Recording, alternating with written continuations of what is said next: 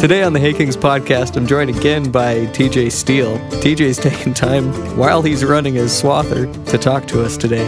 I'm really looking forward to hearing how his giant swather is performing and what his thoughts on his season are so far. Welcome, TJ. Are you on the road? yeah, I'm in the swather. Oh, okay. Are you still cutting? Yeah. Oh, okay.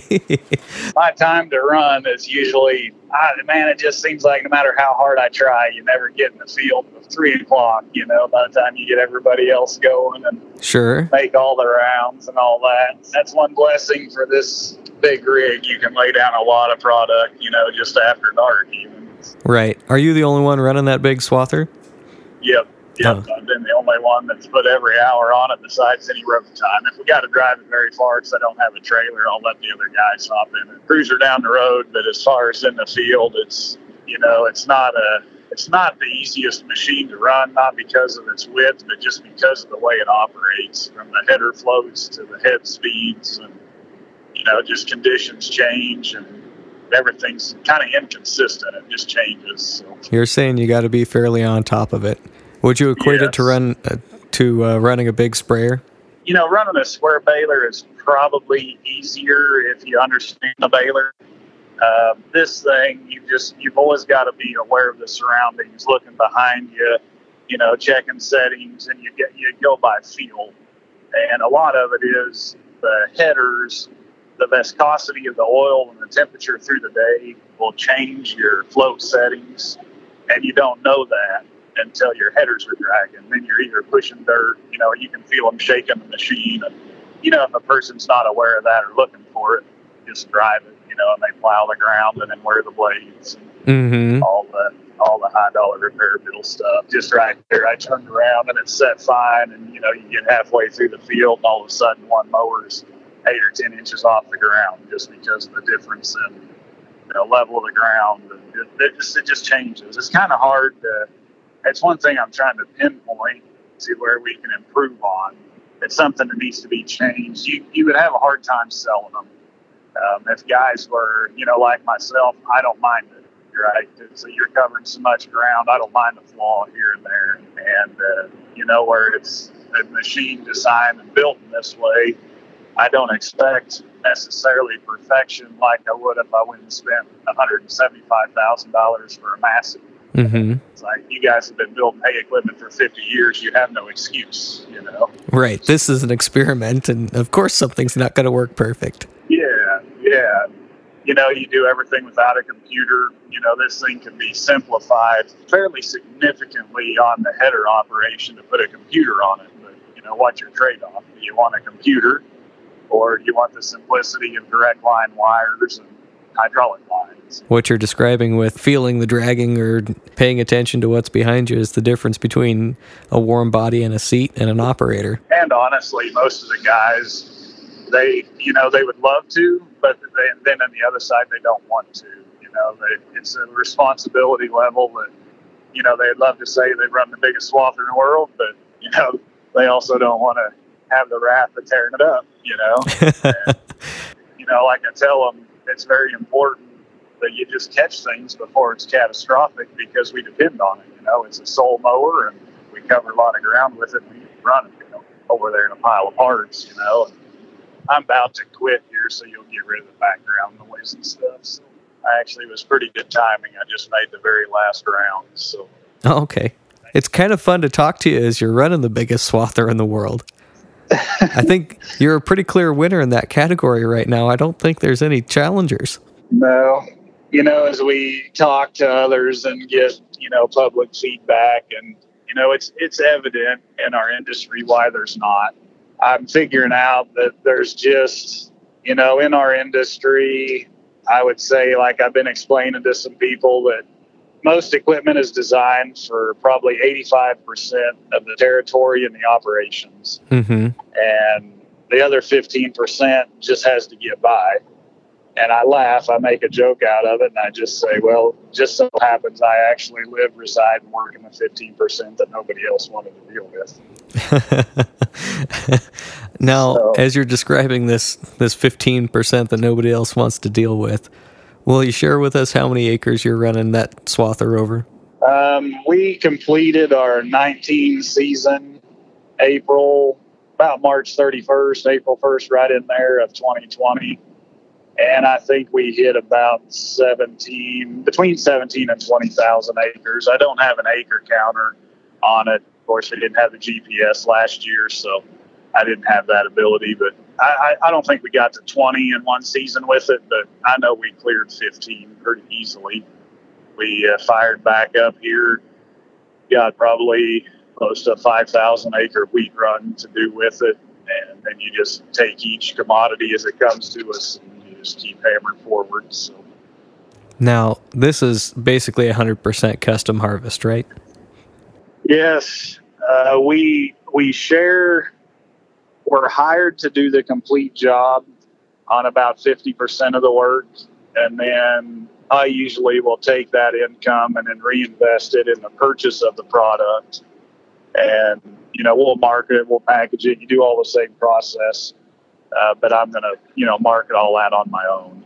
You know, even a lot of the big balers production, it's kind of split. Some people hire you to do the job, and then some people just buy our product that says, hey, we need 10,000 tons of this product, go find it, bale it, deliver it, grind it, and this is what we pay you for. You're out there to make that deal make sense. Yeah, yeah. And I got to be the connection between the producer and, you know, I'm the most most producers do not want to have to deal with the communications, the connection, the put the deal together.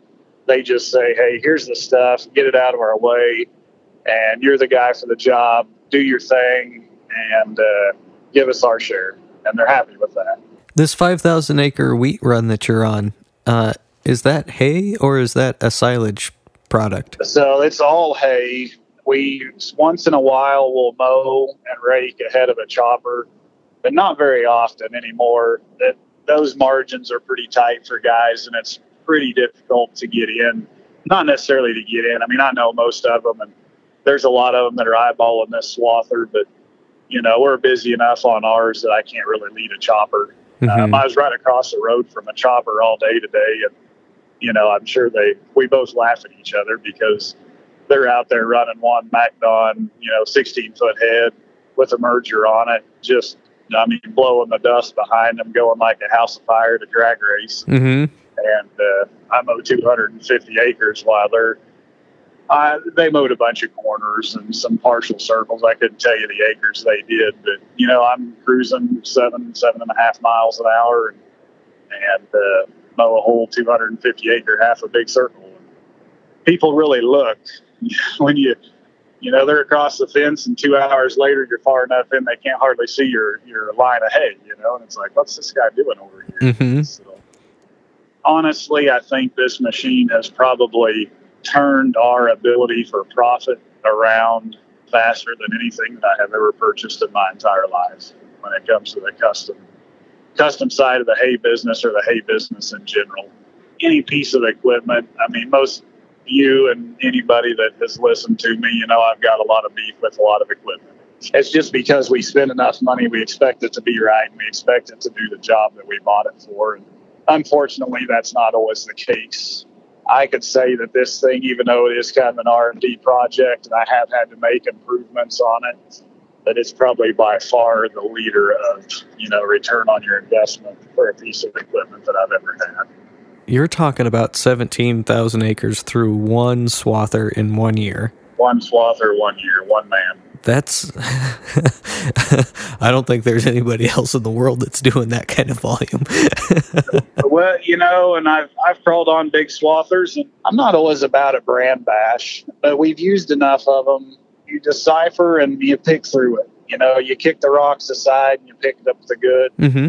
And we just got to a point where it's not that they were all bad, but there was just never enough of a profit of something good in a lot of it to really ever ever make it. No machine I have ever ran could have done what this one has, even as far as conditions. Mm-hmm. I mean, we're out here running in green wheat, and I'm over there running in corn stalks, and you know, chest tall Milo stalks. Mm-hmm. And it's mm-hmm. not about the, the volume or necessarily its ability, but its adversity. Dirty conditions. I mean, it's awful. This thing is. We really ought to be running dual air cleaners on it. I mean, the conditions are just they're terrible. And even in green wheat, I mean, you'll have a radiator full of dirt and dust, you know, every few days. And there's just not many machines that can handle that kind of dirt without overheating, without just thrashing something. And, you know, I have my concerns on this one, but, you know, Wayne and I have talked about it and his other uh, builder that it has to run in these conditions. Uh, this is what it serves, and this is what I need. We put the reversing fan on it. You know, it's non-def, so the exhaust temperature runs way cooler, and the airflow is good enough that all of the engine compartment is open and I don't have hardly any debris that ever sets in any, you know, bad areas, hot areas to catch a fire.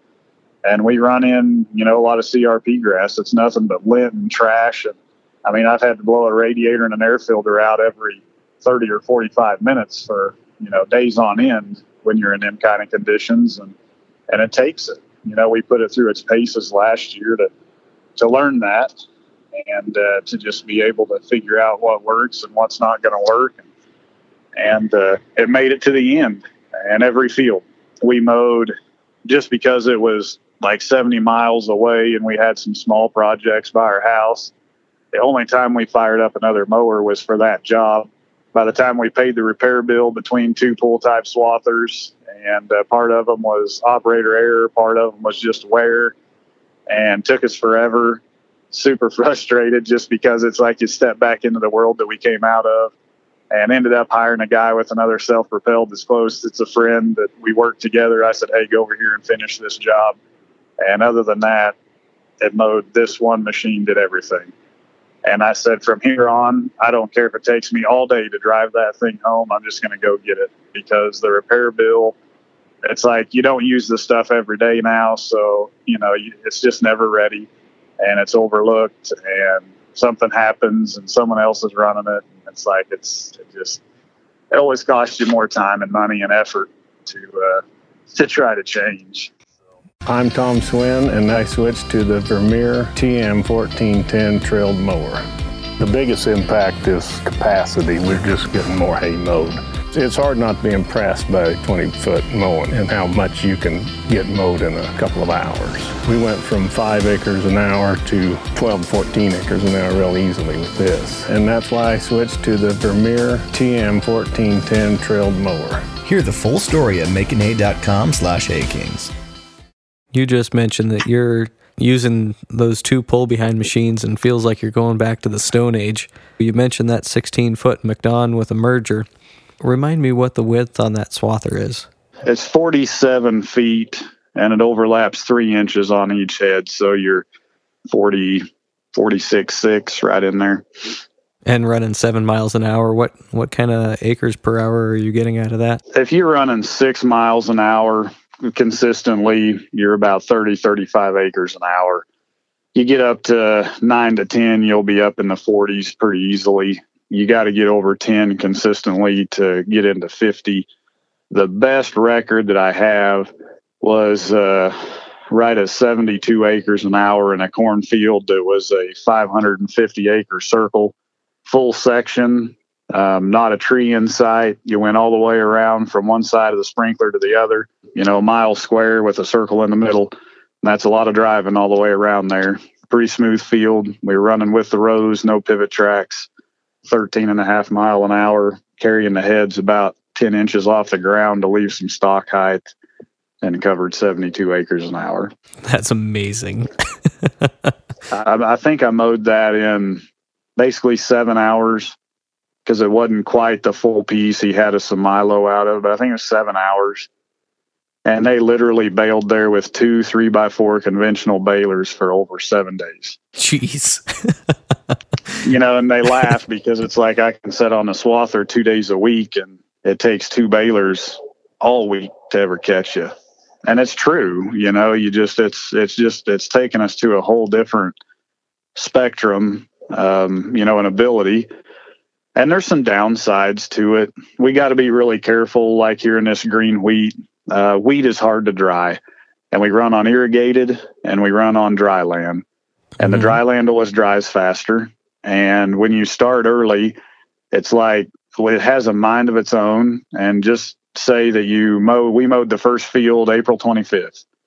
And because of the maturity and the weather, it's like it, it will never be ready to bale till about the 10th of May. But it's funny, then you can go on the 8th of May and lay down another field and it'll be ready on the 11th or 12th. You know, it's like they just there's a certain point where you've got to get past that threshold, and then everything dries consistently. Mm-hmm. But you know, you we just got to really take some management, some thought process, and knowing the guys you run on, and you know, you'll run an irrigated field, and then you'll do a dry land, and you'll run an irrigated, and then you'll do a dry land, so our balers can run consistently, or else you'll just back everything up. And we've got a terrible short window. Um, I really enjoy wheat, but it is a booger to bale. It's like alfalfa. It's got to be dried clear out and then moisture back in it. And if you don't get the moisture in it, I mean, it just grinds the powder. Horrible baling. I mean, it's just it's a booger to do, Hmm. and it's fun, you know, because it's nice and green, and we don't get to do much of that in this area, you know. And but you earn it. I mean, it's all done at night. There's a camper over here sitting in the field behind me, and the boys will run the baler till you can't sit in the seat, and you crawl in the camper and you crash out till you can open your eyes, and you get up and you do it again. And then when it gets hot by mid afternoon, you go home and you go to bed. Hmm. But it's a tough, it's a tough old deal. You've got about three weeks to do all you can do. It makes the most sense. We run a draper head on a different machine as well on some light stuff.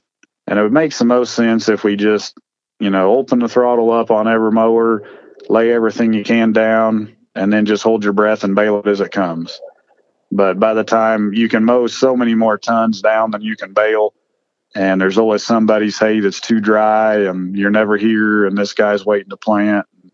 It's a battle. I mean, you really, really have to be dedicated to it, and I mean, you got to understand the guys you're working for, and the first project goes to silage corn, so they're not planting corn if I'm there, and I'm the holdup, and and uh, now you know you moved over here, and now we're mowing 40 miles away from that one, and we uh, baled all night in one field to get him done because he was going to corn, and I didn't even go home. Sun come up, and you just drive over to the other one and get in the stack truck and stack hay all afternoon until somebody else shows up, and then I can go home and go to bed. And still didn't go to bed because you had to work on a different baler, and I was up for about 39 hours straight.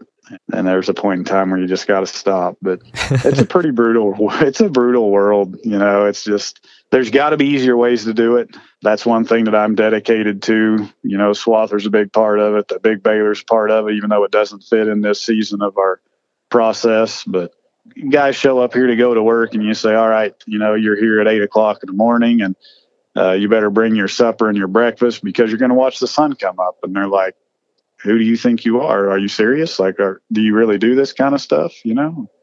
Well, there's a camper over here at the end of the fields. When you get tired, just go to bed. Like it's just foreign for for most people's minds, and to understand the right now nature of all this stuff. yes, yes. I always describe it as it needs to be done yesterday, and I'm three days behind. Yeah, and in this deal, it's like you're already behind. We're always behind, and that that's aggravating and very frustrating because I like to I like to be caught up, and when somebody calls, you know, hey, we'll be right there. And most of the guys are patient if they know the job you do. You know, they'll wait on you, but there's a certain time where it's too long. I mean, the wheat gets mature enough, and it changes their feed value, and then you know, and I'm the bad guy because I didn't get there. And I know enough that we get to a certain point and I know I'm running out of time. And as the calls come in, you just say, Hey, I can't get there. Uh, this is my time frame if all goes well and no guarantees. If you want to wait, wait. If you don't, then no offense to hire somebody else. And really, you'll still only lose about 50% of those jobs because they don't have a lot of options. And I would say, I would say it two ways that you know that leaves opportunity for other guys but um, there are other guys but some of them just don't cut it.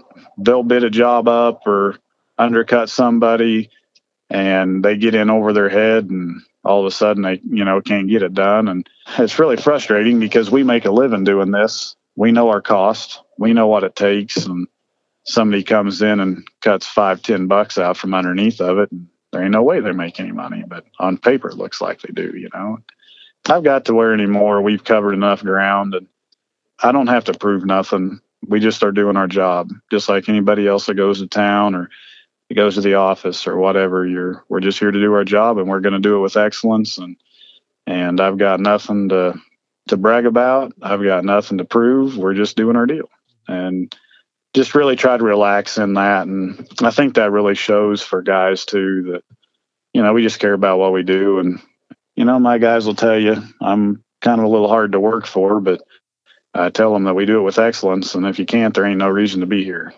if you were here sitting in the studio with us and I said that I'm kind of a tyrant to work for during hay season, you'd see the crowd here in the studio nodding their head too. yeah. Yeah, I hear you. I hear you. And it just, it's always a learning curve. Every year is different. I used to try to line up all these jobs and just have everything in line. And, and all my 10 years, almost 15 years here, I have never ran out of work.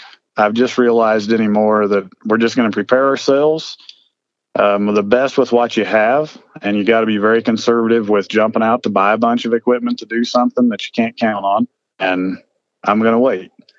And this year, you know, we started with X number of acres. I wasn't sure what we'd have. I didn't even know if we'd really have enough to even satisfy trading round balers.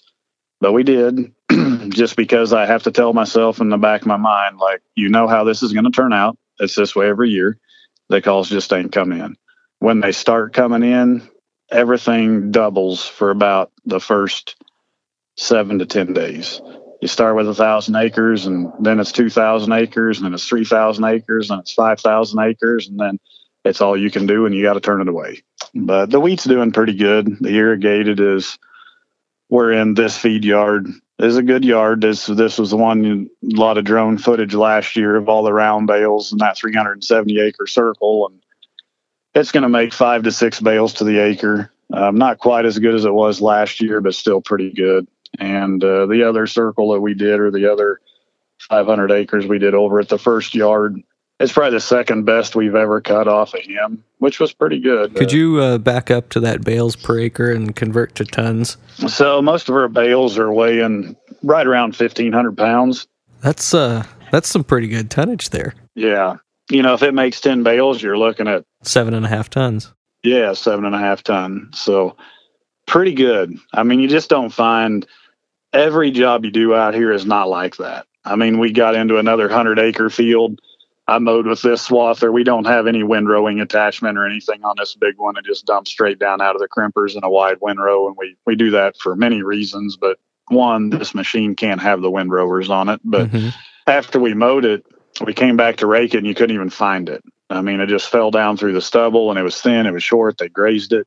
And we baled 18 bales off of 100 acres. Uh, and, uh-huh. you know, you, you get into a lot of that stuff. And and one field you'll look at, you'll say, oh, it'll make two bales and it makes a half. And the next field you say, well, it won't make a half and it makes three. So that's really hard to judge. And I've learned how to price it accordingly over the years. It just takes a lot of experience really to mm-hmm. float your way through it and and really to keep yourself out of a bad situation. I mean, when I was in the learning stage of it, I guess I'm still in the learning stage. I don't think you're ever done, but the earlier time when I was getting my education in wheat hay, everybody would come and say, Well, I bid it by the bale. You know, I just want to do it by the bale with one price. Well, I could put it together and I'd bid him a price.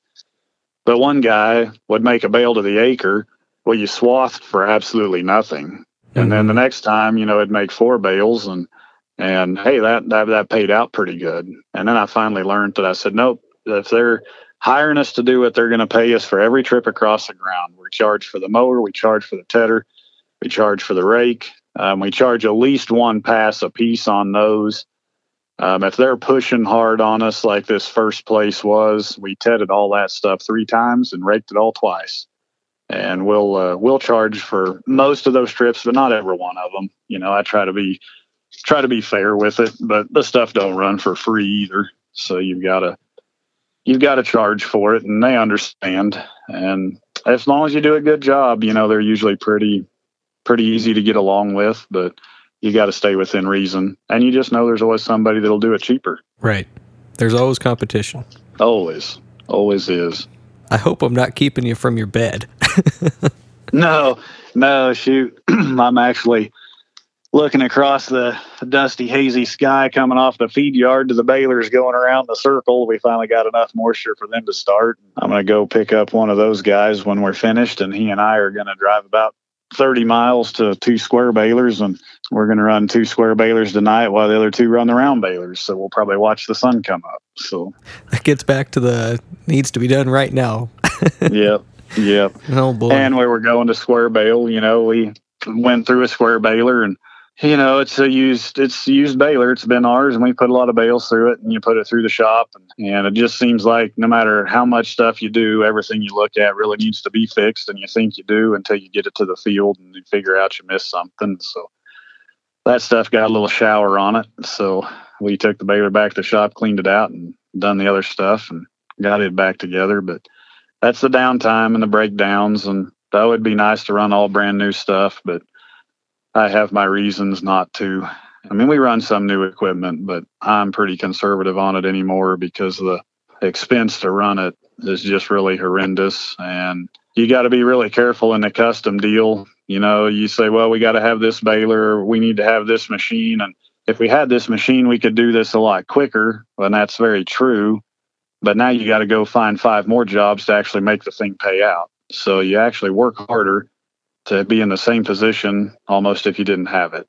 I am to the point in my life where I don't need to be working harder. We need to be figuring out how to work a whole lot smarter. And you take the expense side out of your equation instead of trying to hunt more income. And all of a sudden, your papers, your uh, financial statement changes a lot quicker that way.